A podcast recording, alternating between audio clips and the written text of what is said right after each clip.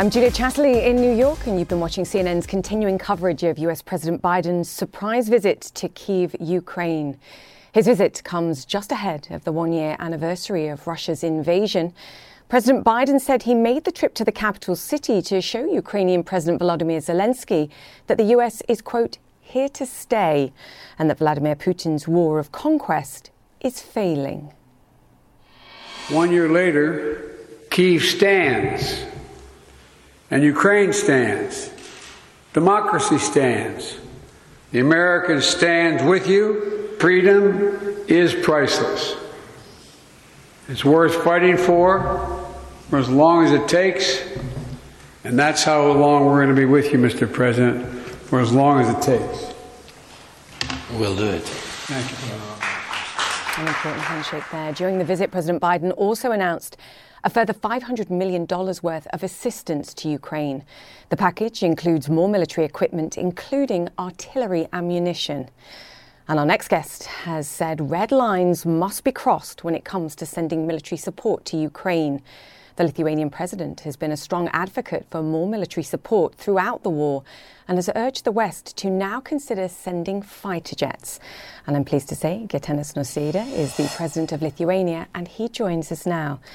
Uh, President Nausėda, fantastic to have you on the show. Thank you for your time, sir, and congratulations on recently celebrating Lithuania's own Independence Day.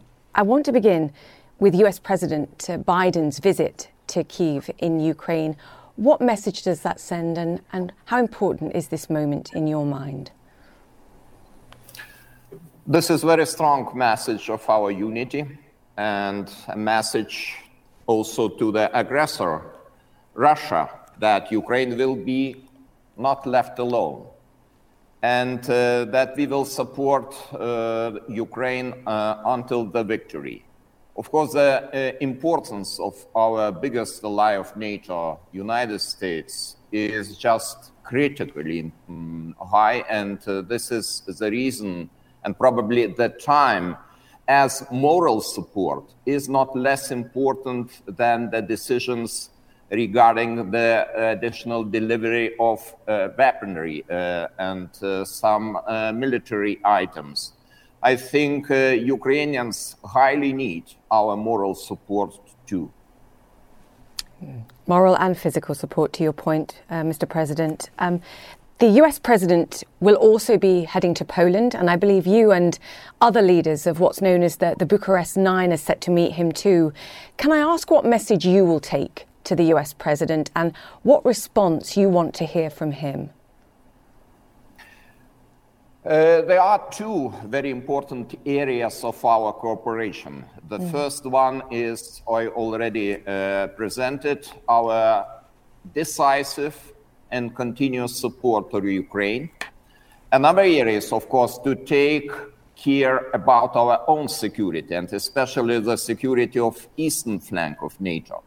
And you, as you understand, Lithuania, other Baltic uh, countries are exposed to the direct threats uh, from Belarus and from Russia.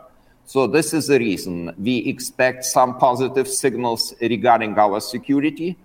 Uh, and this is especially important uh, looking forward to the NATO summit, which will take place in July 11 and 12 in Vilnius, the capital of Lithuania. Yes, I'll come back to that NATO meeting because you said you, your country obviously hosting that later this year. Um, but I want to touch on comments that you made this weekend at the Munich Security Conference. And it was about the idea that every red line that nations have must be crossed in order to provide weaponry support to Ukraine. You've also suggested that in that vein, aircraft, planes should be given to Ukraine as well. What response have you had from other EU leaders, in particular, about providing planes? We know it's been a struggle even to get tanks. What are they saying about planes? You see that this is already happening, and I remember many uh, red lines we have been drawing in the past regarding uh, different kinds of uh, equipment, military equipment and we crossed almost all of them. I remember we started from the delivery of helmets and bulletproof jackets. Then the uh, country like Germany switched to the deliveries of military items, uh, weapons. Lithuania started uh, even before the war to deliver stingers. It happened uh, two weeks ahead of uh, the war uh, broke out. And this is very important that we cross these red lines, which are in our minds and do not really, really exist. And maybe sometimes Russia tries to uh, set up those red lines instead of us.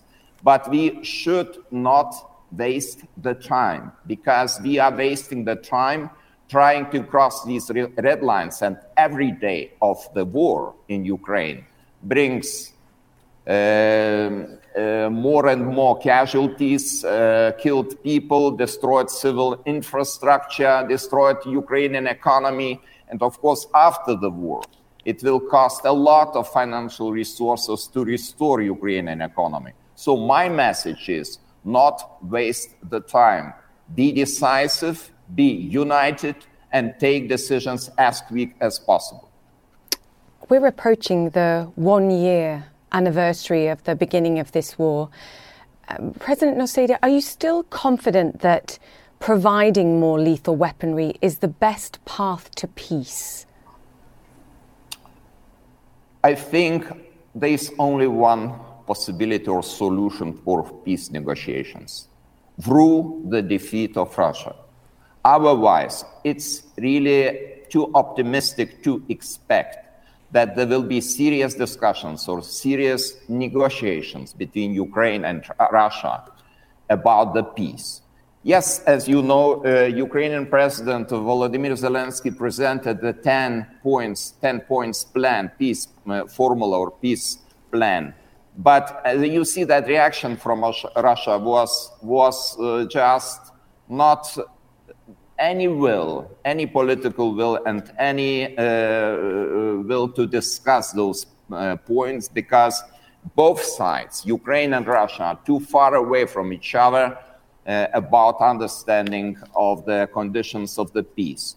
And the sooner Ukraine will achieve the progress in uh, the battlefields, will take this momentum, the quicker it will be possible to return to the negotiations table. But now, just in the green field, to start to talk about the peace, it's, in my view, just too optimistic. It's not possible now. Maybe it will be possible tomorrow, but only through the success in the battlefields. This is the reality. And we'll keep talking about both of it, I think, as well, and, and continue to talk about the possibility, at least, for peace, even if, to your point, as you say, it's, it's simply not possible at this stage. I also want to ask you about China and some of the comments that the foreign minister made at the Munich Security Conference yesterday. And it was tied to concerns from the United States that China is close to providing lethal weaponry to Russia. Are you also concerned about that? Can I ask what it would mean? And do you believe China when they say they're pushing for peace? You know, it's very uh, difficult to understand how it would lead to the peace if the mm. evidence is there that China is providing Russia, the aggressor country, with weaponry and with ammunition. If this is the case, it means that it will lead to even longer and more bloody war in Ukraine. So this uh, is a very clear message that uh, Chinese authorities, Chinese government should just not interfere into this war because uh, the aggressor country is Russia and the victim of aggression is Ukraine. That is pretty clear.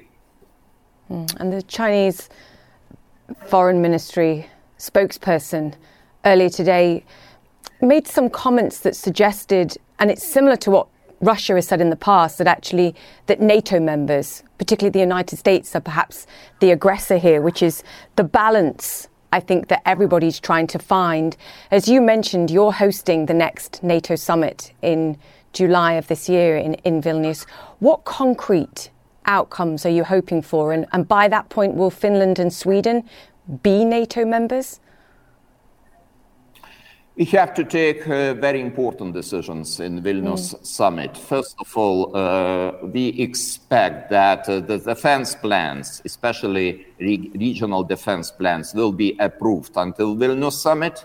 Then I hope and I expect the implementation of some bold and important decisions we took in Madrid during the Madrid NATO summit, uh, especially concerning air defense and uh, now the, uh, the airspace of Baltic countries and some other eastern flank countries is protected just by air policing missions.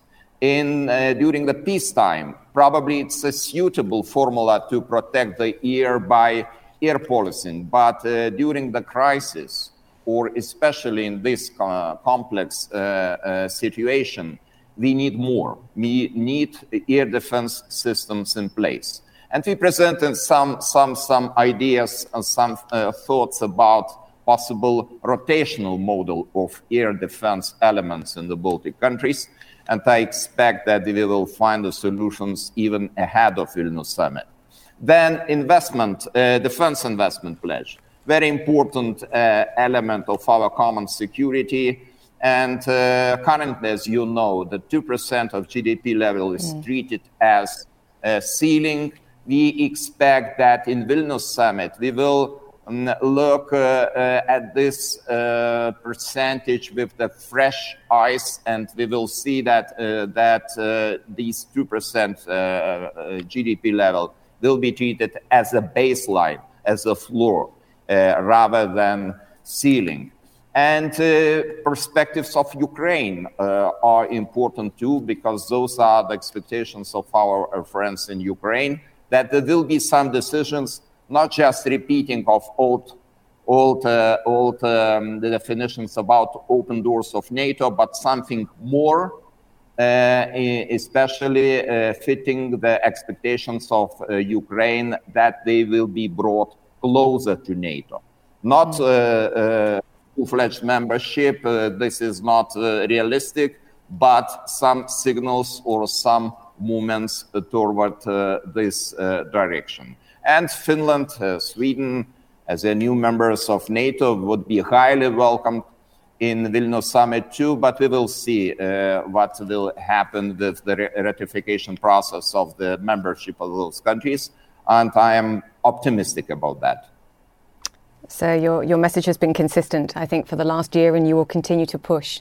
Thank you once again for your time, and uh, we look forward to speaking to you soon the Lithuanian president there, Gitanas Nausėda. So thank you. Welcome back to First Move and a reminder of our top story this hour.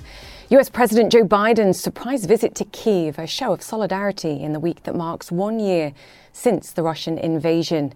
You can see him here meeting with President Zelensky and the First Lady too. The Ukrainian leader says US support will be, quote, remembered eternally. President Biden has now left, heading to Warsaw for talks with the Polish president and more.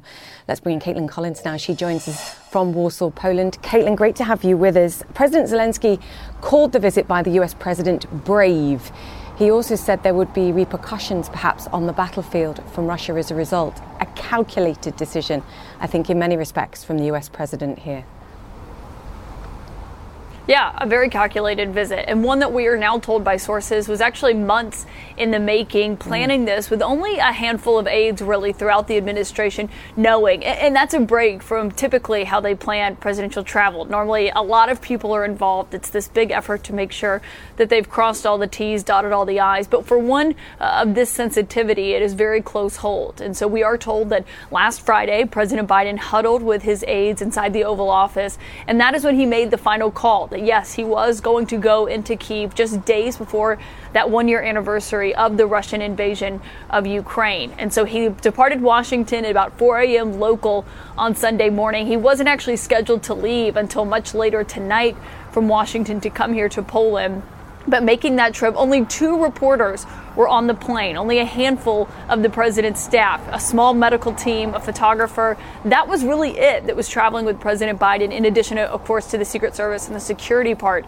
of this trip. And he now made that train ride into Kiev. We'll learn more details about what exactly that planning looked like. But given he is very much still in Ukraine and is on his way out, the White House is keeping those details private for the moment because of, course, concerns for his security. And so while he was there on the ground, you did see him announce that half a billion dollars in aid to Ukraine. That is going to include a lot of the weaponry that we've seen the United States send before the javelins, the howitzers. The big questions remain, though, about what the U.S. is going to do on the F 16 fighter jets or those longer range missiles that you've seen the Ukrainians say that they so desperately need to turn the tide of this war, to break the kind of logjam that it's been in. But this was a symbolic trip at a critical moment for both President Biden and President Zelensky and the Ukrainians. And so we'll see what President Biden says about the trip overall when he arrives here in Poland, which we expect in the next several hours or so. Yes, and you'll be with us for that too. Uh, months in the making, to your point, though, and it showed. Kaitlan Collins, thanks for joining us from Warsaw, Poland, there. In the meantime, China's top diplomat is set to visit Moscow this week amid fears that Beijing might soon send weaponry to help the Russian war effort. US Secretary of State Antony Blinken, who held a tense meeting with Wang Yi over the weekend, is warning Beijing against such a move. To date, we have seen Chinese companies, and of course, in China, there's really no distinction between private companies and the state. We have seen them provide non lethal support uh, to, uh, to Russia for use in Ukraine. The concern that we have now is based on information we have that they're considering providing lethal support. And we've made very clear to them that that yep. would cause a serious problem for us and in our relationship.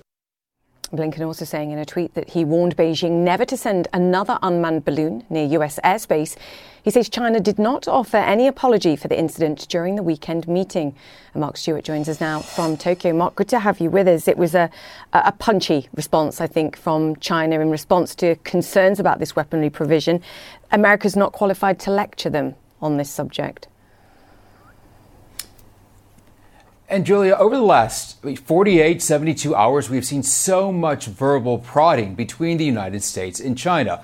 First, discussions over the balloons, and now these accusations from the U.S. that China may be considering helping Russia uh, get a hold of lethal weapons. Well, those words, those suggestions were not taken kindly by Beijing at all. In fact, today, this afternoon, uh, here in Asia, we heard from a spokesperson from the Ministry of Foreign Affairs in Beijing. Just want to read you a quick quote who is calling for dialogue and peace and who is handing out knives and encouraging confrontation. China maintains it's the peace player here. It's the one who is encouraging diplomatic discussions. But as we just heard from Secretary Blinken, there is some skepticism, and he warned of implications. The question is will those words be digested? Is this the end of this conversation? How will this play out? Julia, there's no clear roadmap right now to be continued. Marc, great to have you with us. Thank you. Marc Stewart there. All right, coming up after the break, robotic rehabilitation, the company using 3D printing to support and empower victims of war.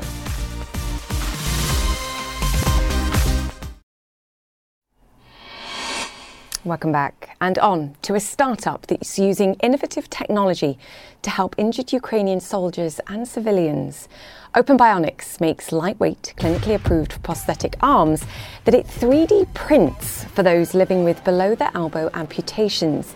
They're marketed as empowering aesthetics and they're also partnering with the likes of Disney, Marvel, Lucasfilm, and Fox to provide superhero style arm covers ranging from R2D2, as you can see there, to the Black Panther, and even Iron Man. Not only are they novel in appearance, they're also costing a fraction of the price of traditional devices. And now Open Bionics has partnered with a Ukrainian charity called Superhumans, which is building a specialist hospital for war victims in the Ukrainian city of Lviv. You can see here soldiers trying out the hero arm. Joel Gibbard is the CEO of Open Bionics, and he joins us now. Joel, fantastic to have you on the show, and thank you for what, what you and the team are doing. Um, just explain to us what makes the Hero Arm unique, the technology behind it, first and foremost. Yeah, sure. So um, it's 3D printed, which is something that's quite new to this industry. Um, but it's quite a good technology to be using because, of course, each prosthesis is custom made for the individual. It has to be custom designed. So 3D print is a great technology for that, and it means that we can make something that's extremely lightweight and also, in a lot of cases, more accessible, more affordable as well. And, and it's more comfortable, I guess, too, if it's specifically printed to fit the individual's arm. Yeah, the comfort with a, of a prosthesis is often dependent on really great clinical care from yeah. their uh, prosthetics team. But um, what we've done in the design of our socket, which is the interface between the limb and the arm, is we've built in flexibility and ventilation. So it's one of the one of the first designs where the person wearing it can really feel the air on their arm, even while they're wearing the prosthesis. And just give us a sense of the functionality too, because I was looking um, down the list of the functionality that it provides, and I know it goes down to um, as young children as young as eight, but also right through to, to, adults. But you have six different grips to allow the arm to be used for, for all sorts of different things. And actually, we're showing that, we're seeing that now in, in the video. And I think this is important too for people to understand. Even if it's lighter, it's 3D printed, but the functionality's there too. That's right. Yeah. So I've got a, an arm here. I can give you a little bit of a demonstration. Aha. So perfect. Uh, this is this is a version of the hero arm. So functionally, it's got electrodes on the inside of the socket, and if I tap those, you'll see the fingers move. Um, and there's the different grip modes, as you explained. It can move the fingers independently.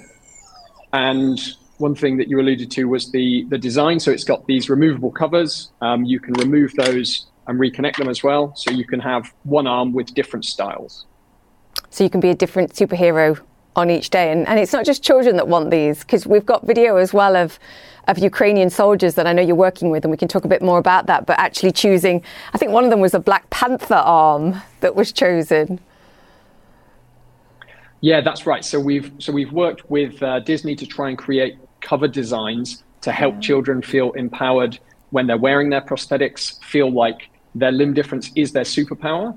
And one of the ways we can do that is by helping them to wear an arm that helps them to feel like their favorite superhero. Yeah, I mean, you've said this in the past, and I think it's so important that it's it is about the, the physical aid that this provides, but it's also about the, the mental impact, the psychological impact, that that feeling, as you're describing it, of of empowerment. I think. That's exactly it. Yeah. So I mean, there's it, very dependent on individual circumstances. For some people, it's a tool. It does a it does a job or it serves a specific purpose. For other people, that purpose is to help them feel much more positive about themselves and about their body and about their limb difference. And so we found that to be incredibly important, particularly with people with that some of our uh, patients have gone through trauma or they've just grown up with a limb difference and then gone through that, um, gone gone through their their time childhood into adulthood, having to deal with being different and people noticing that and learning how to deal with the social interactions around that. Yeah. Um, so we found that that aesthetic is very important. Okay, talk to me about the partnership with Superhumans. I love the name. I know it's a Ukrainian charitable foundation that's helping to provide uh, these prosthetics to Ukrainian soldiers who've, who've been injured in the war, but also to civilians too. Joel, talk to me about the work there, and can you tell me anything about the financials as well? Who's who's paying for these? Are you managing to to make money, but also balance um, the humanitarian assistance? I think that's required in in a war type environment. That's right. Yeah. So we were we were um, contacted by the Superhumans Ukraine team, and we we've met with them, um, had some really really productive discussions, plans for the future they asked us if we could support with prosthetics for people that have lost limbs in the war, um, encompassing both um, military personnel and also civilians, as you mentioned. And there's a lot there's a lot of limb loss, so it's a very very important problem to be able to address and provide some level of rehabilitation. Um, the Superhumans Ukraine is fundraising currently. Um, they've had some really major donors, including Richard Branson, um, put money forward to fund their their project. They're building a, a top of the line medical care center in Lviv, and that's where the prosthetics are going to be fitted and delivered. Yeah, it's incredible. And we're going to get superhumans on to talk about that. So it's good to know that they're um, fundraising as well. Um, very quickly on the price here, I've read that the cost of one of these hero arms is somewhere between sort of twelve and a half to sixteen and a half thousand dollars, um, and and a traditional prosthetic arm in this case would cost somewhere between twenty and eighty thousand dollars. Oh, am I in the right price range for, for what we're talking about for the for the three D printed arm that, that you're providing? What can you tell me about that? Yeah, that's the right kind of ballpark. So right. obviously, something like this can often be really dependent on individual le- individuals' needs and um, care providers, um, and also between different countries and markets. So it's um, it's not yeah it's not something that you compare can compare in the same way as a consumer product. But yeah, that's about the right ballpark. Okay, I have one minute, and this is a very important question as well. I know back in 2017 you won an award from the UAE, which helped you develop um, this arm. Then you crowdfunded money in 2019. Um, are you profitable? Are you looking for more investment? What can you tell me? And you have a minute to do a quick pitch.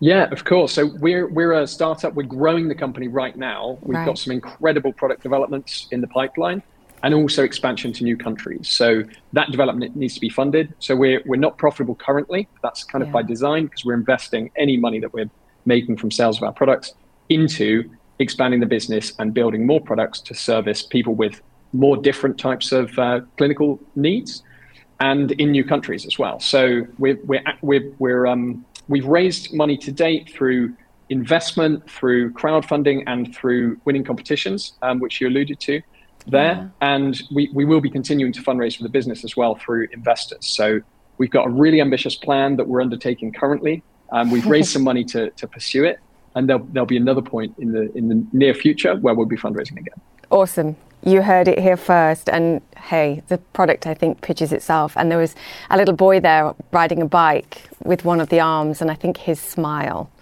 um, said it all. Joel, thank you for the work. Thank you for talking to us, and um, we'll stay in touch. Keep us posted, please, with your progress. Thanks for having me. Thank you so much. Quality sleep is essential, and that's why the Sleep Number Smart Bed is designed for your ever evolving sleep needs. So you can choose what's right for you whenever you like. Need a bed that's firmer or softer on either side? Helps you sleep at a comfortable temperature, quiets their snores. Sleep Number does that. Sleep better together. JD Power ranks Sleep Number number 1 in customer satisfaction with mattresses purchased in-store. And now, save 50% on Sleep Number limited edition smart beds for a limited time. For JD Power 2023 award information, visit jdpower.com/awards. Only at Sleep Number stores or sleepnumber.com. I'm Dr. Sanjay Gupta, host of the Chasing Life podcast. In honor of our 10th season, we want to hear from you. Leave us a message at 470-396-0832 and tell us how you chase life. It could be used on an upcoming episode.